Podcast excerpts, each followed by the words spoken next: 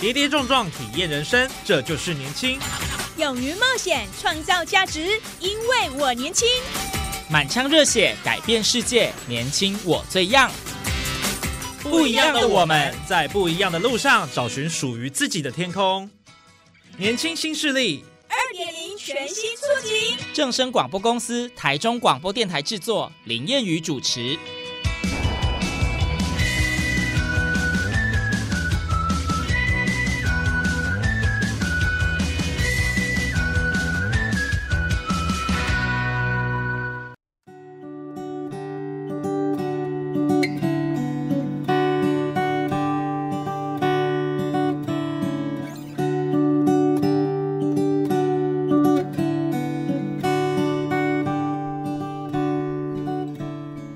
听众朋友，大家午安，大家好，欢迎您在礼拜二的中午十二点准时收听，在正声台中二台 M 六七千赫以及网络正声综合台播出的年轻新势力节目，我是燕宇。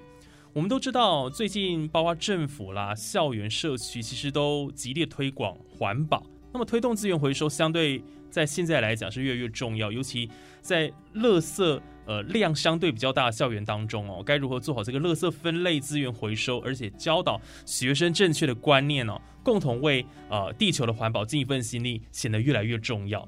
那么今天为什么做这样的开场呢？因为今天我们的主题哦，是有关于这个资源回收的政策对教育界的影响。那在节目上邀请的两位嘉宾，首先我们来欢迎的是台中市环保局废弃物管理科的黄秀华科员，来到我们节目现场。呃，主持人还有各位听众，大家好。那我是台中市环保局废弃物管理科的黄秀华黄专员。那大家好。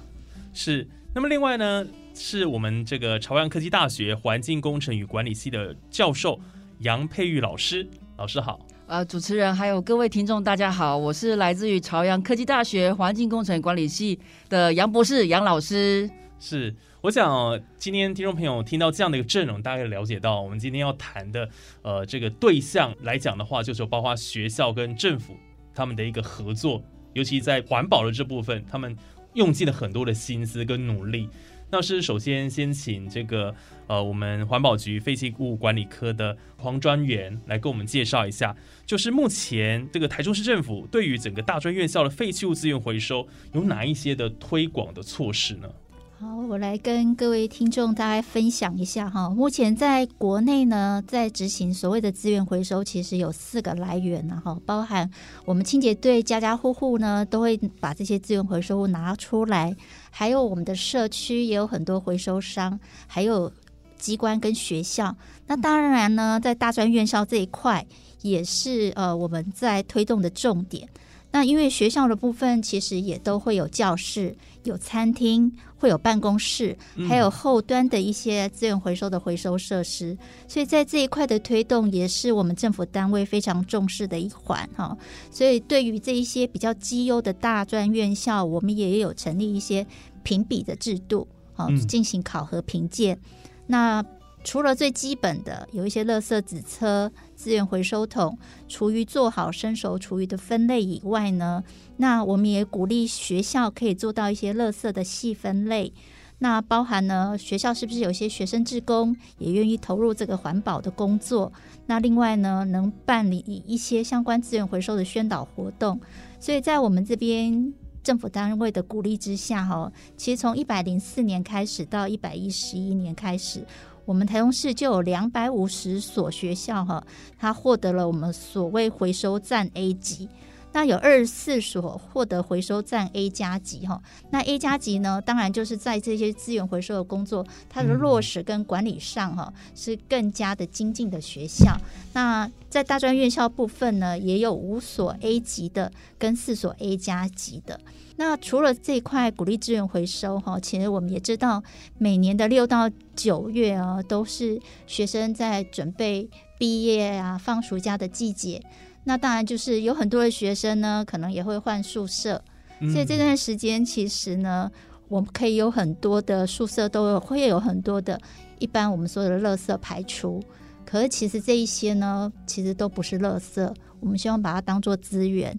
所以每年在这个所谓的毕业季凤凰花开始哈，我们都会有回收学员的步步车去进行循环的活动，包含呢我们帮助这些离校的学校的学生，他的书籍啊，他的一些服饰，还有家具的用品都可以进行回收。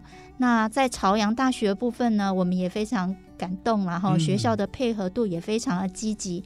他在一百一十年也设了一个所谓的二手物交换。那鼓励学校的师生呢，在二手物的部分呢，都能进行循环哈。光这一年呢，他们就交换了一百四十五件的二手物，那也回收了一百四十八本的书籍哈。那当然初试提升就有这样的成绩哈，我们觉得对于校方我们是深具信心啊哈。那在另外一方面呢，我们全国我们也引进了。手做的洗衣精的补充剂，哈，我们也知道住宿的学生现在有很多学生可能是从南部上来的、北部下来的，很多所谓的住宿学生，那可能在校外、校内都会有。那每天呢，换洗的衣服要清洗那个。洗衣用品的那个洗衣精的瓶子呢，其实就是用完了，就是把它回收了。哦，虽然有些也有一些补充袋了哈，可是那个补充袋毕竟也还是是一种垃圾。嗯，所以我们希望的是说，在这个洗衣精的补充机的设置完以后，大家可以把所谓的洗衣精的空瓶可以循环再利用。那在这方面呢，除了减少空瓶，也可以减少所谓的补充袋的垃圾产生量哈。那在这边呢，在朝阳的大学的宿舍，也是我们台中市首座引进去美和厂商来设立的。那这边呃，朝阳这一块呢，我们也希望借由朝阳经验，可以推展到台中市各大专院校。哇，谢谢黄专员的这个说明哦，我觉得蛮清楚的，而且刚刚这样听起来，我觉得很很不错哎。这个呃，洗衣精补充机台。就直接我可能拿一个空瓶子，我就可以装这个洗衣精的，就完全不会再产生另外的垃圾。是的，那个空瓶就可一直可以循环循环使用，对，完全达到这个永续环境的这样的一个概念了。好，那我想接下来我们就来问一下我们的呃杨佩玉老师哦，跟我们说明说怎么样有这个机会跟环保局来合作。那目前校园推动的方式是怎么样？当然，刚刚专有稍微提到，也可以做一些补充。好，各位听众，大家好。那我是代表我们朝阳科技大学的永续中心啦。那基本上我先工商服务一下，我们的学校呢，大概有花一些经费培养一些校级中心。那我们永续中心就是其中的一个单位。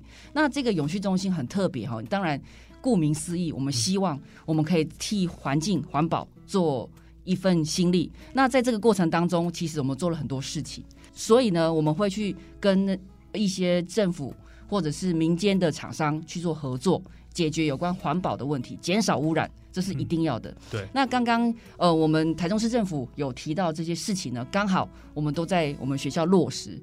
那这个部分其实学生的反应其实是蛮好的，因为学生呢一开始到餐厅用餐的时候，一定都是免洗筷。拿来拿来使用嘛，但是呢，经过这样子的鼓励，还有补助措施，就是让他便当少个五块钱，那他们就会觉得哇，有感受。哦，有感哦，有感受，学生五块蛮多，对，有感受哦，他们都是穷学生哦，所以所以他们很有感受，他们渐渐的呢，就对这个知道说哦，要怎么样去减少它的使用。那再来，因为我们是我们主要的科系是环境工程管理系嘛，在我们这个环管系的推动底下，我们也告诉他。说这使用这些免洗餐具，它的危害是什么？嗯，不要小看这个免洗餐具。我讲个例子就好。免洗餐具这个竹筷子啊，上面你仔细看，它的使用的末端会有一个圈圈，或者是两个圈圈，代表什么意思呢？代表它被使用了一次或者是两次。所以你听完之后，你敢用吗？你一定不敢用。哦，真的，真的是。所以这个就是因为不知道的就不知道，知道的就会不敢用。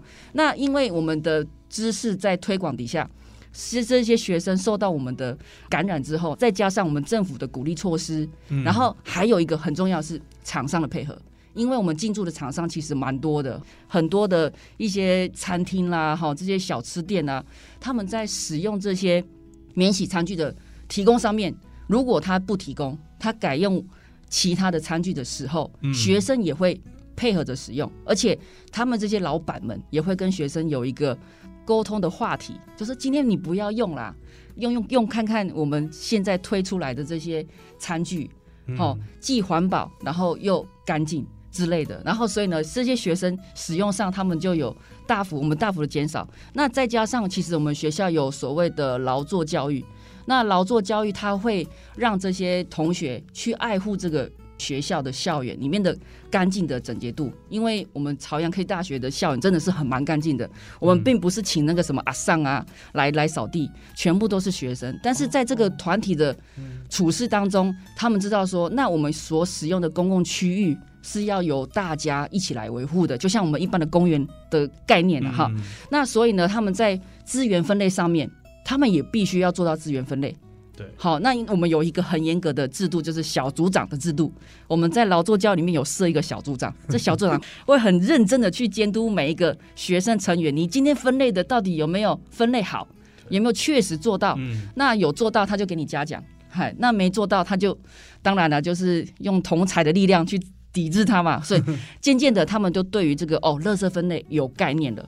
所以我们在垃圾资源回收方面还做的还不错，嘿，然后而且呢会有一些回馈的金额，那我们就回馈给给这些学生。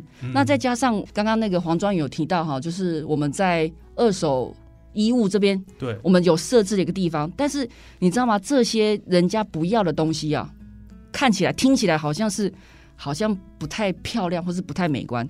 我们刚好有设计系的哈，嗯我们刚有设计学院，他们我们就设计了一个角落，这个角落美轮美奂，让他觉得说，哦，这些回收东西是很漂亮的，是很有价值的。但是我们用我们设一个诚实商店，你今天你要换可以，你要你上面写价格多少钱，你就投多少钱。嗯他们就以这种概念去推动这些废弃物或者是二手衣物的回收，成效都还不错。哦，所以学校在这个包括环保，然后或者资源回收再利用这部分做的相当彻底，而且对学生的配合度也很高。对，甚至就是因为嗯这样子的引起我们学生的共鸣，他们还组成一个社团，好大专先锋队。这个社团要干嘛呢？我们因为我们学校校内已经做的差不多了，嗯所以呢，我们就去外面找一些国小或者是弱势团体，嗯去帮忙他们，比如说解决他们呃日光，像像我们在实验室啊，或者是在教室内需要读书嘛，这些光线如果不够的话，可以从哪边补充？因为我们都有一些专业的能力啦。嗯那所以呢，我们就会帮他们去测量这些这些呃，比如说日光灯的光度到底够不够？不够的话，我们如何汰换？那汰换的时候又符合环保法规的一些要求，又省电，然后光源又充足等等的，所以我们就会帮忙一些弱势团体。那在这个过程当中，其实政府给我们很大的资源，嗯好，因为政府必须要呃出一些经费，虽然不多，好，但是对学生来讲已经。可以让他们有一些成就感，因为他们觉得说靠自己的力量加上这些政府的补助，他们就可以帮助一些弱势团体，嗯然后让他们受到更好的呃学习环境等等，他们都是很乐意参与的。对，其实我们都讲说这个环境教育啦，那环境教育其实从小扎根，然后甚至到大学端，能够透过这样的方式，让这些学生啊真正呃认识到这个环境教育的这个重要性，我觉得这个真的是很棒的一件事情、那长科技谢谢大学真的在这方面做的。非常的棒，不遗余力了。然后跟政府机关的配合，我觉得这个地方真的是蛮值得肯定的。谢谢谢谢主持人的肯定。不会不会。好，那么接下来呢，我们继续呃。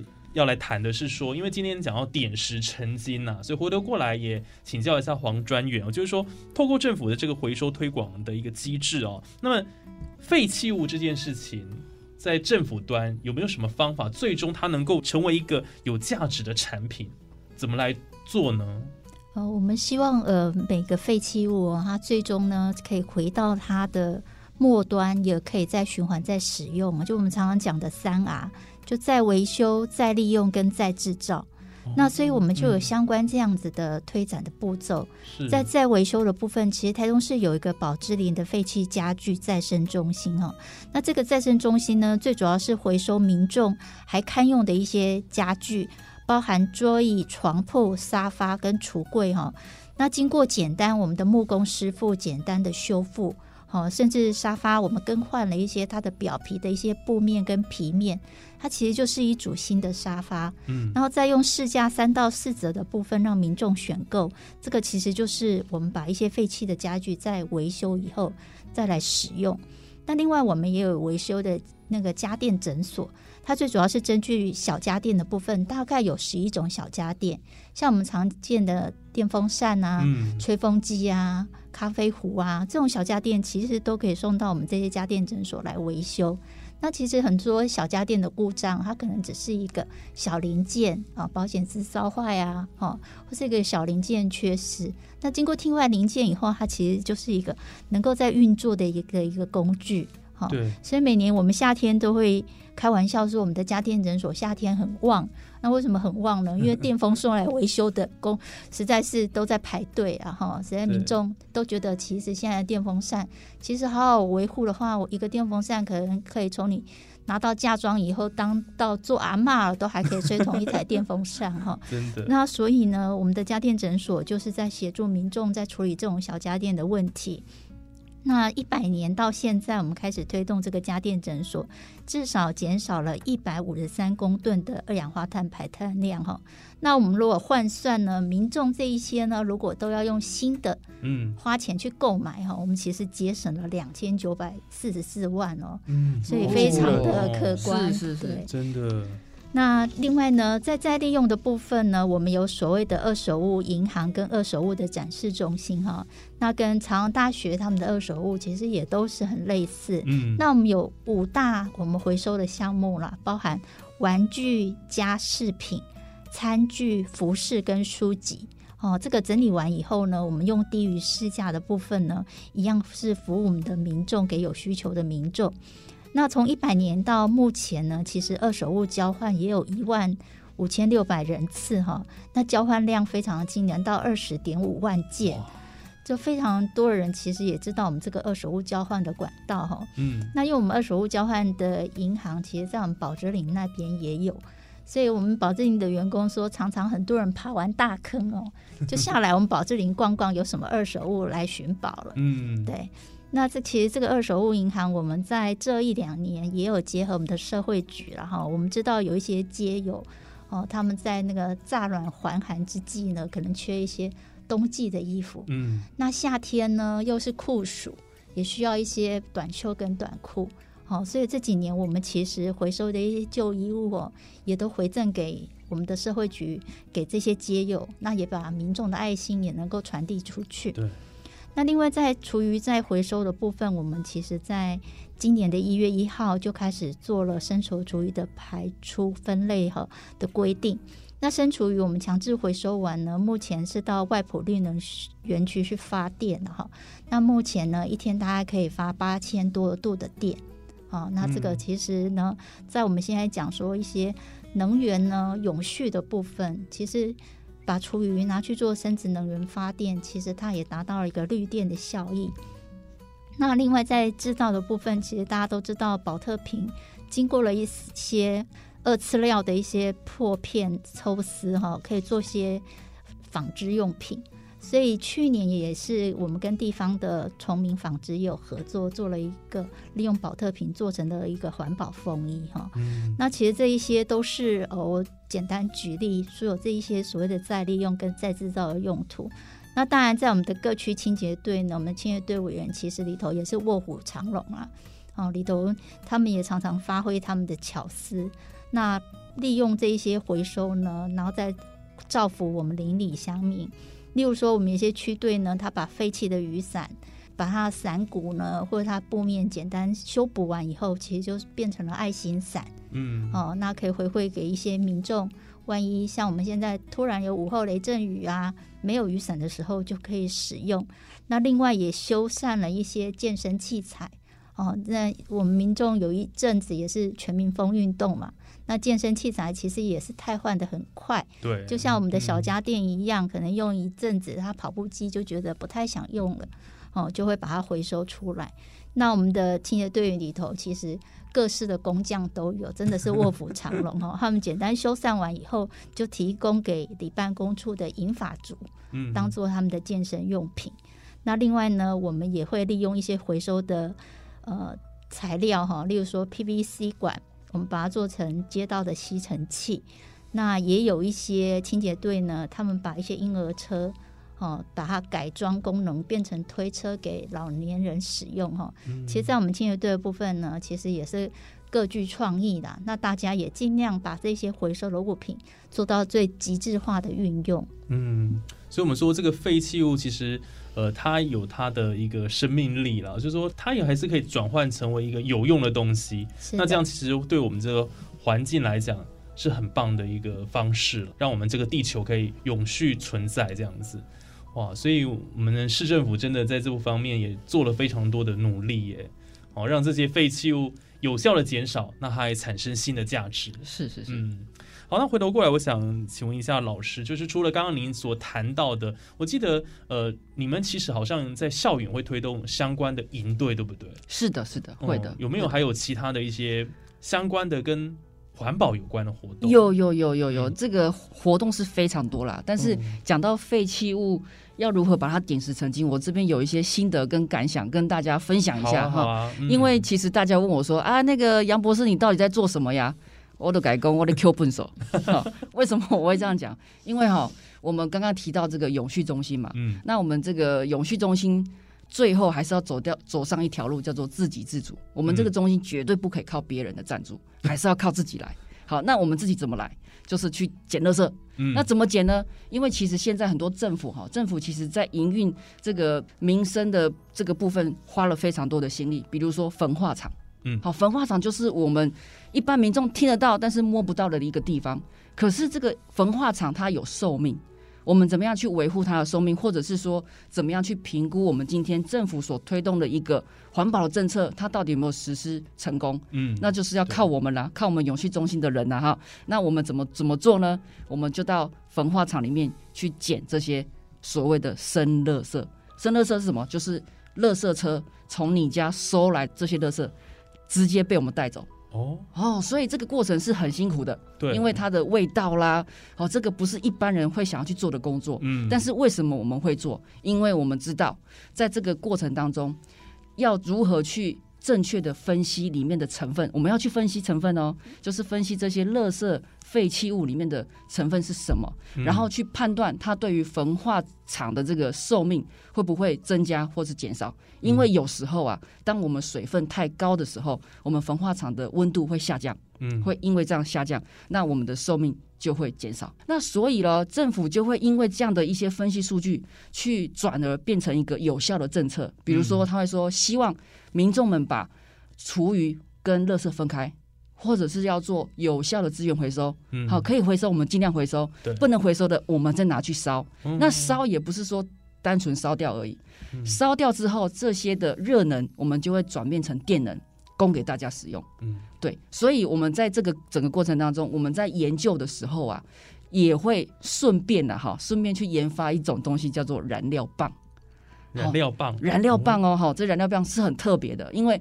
这些燃料棒来自于什么？来自于民众丢的垃圾。嗯，那我们就加以分类之后，把它制作成可以用的燃料棒，我们就可以再送给其他需要，比如说锅炉这这些单位做使用。所以它也是一样点石成金哦。所谓点石成金什么？我们是论斤论两的，我们是论一顿多少钱的哈。所以我们不会小看这个这个这份工作，而且这个工作是对于环境是具有有效的。好，就像刚刚我们黄专员提到很多这些东西，其实为什么我们会想尽办法去做这些事情？因为我们的废弃物永远都是最多的，对，所以我们如何有效去解决它？而且我们要跟政策做个配合。其实我们常常在做这些分析跟调查的时候，最怕就是我们的政策使不上力。嗯，所以我们如果这一端，我们学校这一端在做研究这一端，可以提供一个有效的。数据的时候，政府才会做一个有效的判断。嗯，那在这个过程当中，我们会有一些，比如说人才培育啦，好，这些新鲜人，我们怎么样把他培养成专业专家，就是靠这些实物的经验得来的。哦，是。所以学生他们就可以亲自参与这一些是呃研究检测啦这些对，透过我们这些老师的指导，他就知道说哦怎么样做才是最正确的，怎么样分析这些数据才是对的，我们就一代传一代，就这样子传下来。哇，太赞了！这个就是呃，跟政府的合作了。那同时，当然教导学生有这样的一个环保的一个观念了。对，那所以除此之外呢，我们就是在推动人才培育这一块，其实我们会培养一群大学生。嗯，这些大学生其实他对于这个环境环保是有热忱的。那当他投入这一块的时候呢，我们会教他们怎么样去跟民众互动，嗯。怎么样去重新设计一个活泼的教具，就是刚刚主持人问到的什么样的活动，有没有很特别的活动？对，那在这个过程当中，学生就去想了，那用他的专业知识去设计一个呃比较好玩的，比如说我们最近研发一个叫做酒精枪，嗯，酒精枪很特别哦，它是一个管状的材质，然后我们里面就只有就给它喷几滴酒精，经过它的热处理之后，它就能力大爆发，就变成一把枪，而且是好玩的。好，嗯我们就可以透过这样子的一个过程当中，告诉我们的民众或是参与的学员，告诉他们说能源的重要性。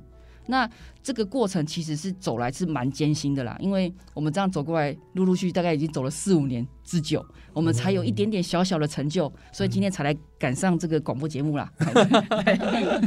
也是把这四五年努力来的成果了哈，跟我们是听众朋友做分享。是是是，对，好，那最后一小段时间，我想再回到这个黄专员的身上来跟我们介绍一下，就是说，嗯，政府这一端，当然我想希希望让这个民众呢，哈，对于这个环保更有兴趣，可能在政府这部分一定也办了一些活动了哈，或一些资讯可以让民众来更了解，对不对？对，接下来就换环保局的工商服务时间了。可以可以可以，谢谢。那因为呢，我们为了延续二手物的生命跟价值，哈，其实在今年的四到八月，我们跟所谓的城市生活市集，我们办了一个断舍离我他幸福再出发的活动，哦。那这个活动呢，就是在台中的义铁道文化园区。那台中义铁道文化园区刚讲，我可能不知大家不知道在哪里哦，其实就是台中的旧火车地带。嗯，没错，哦，它现在变成一个文化园区。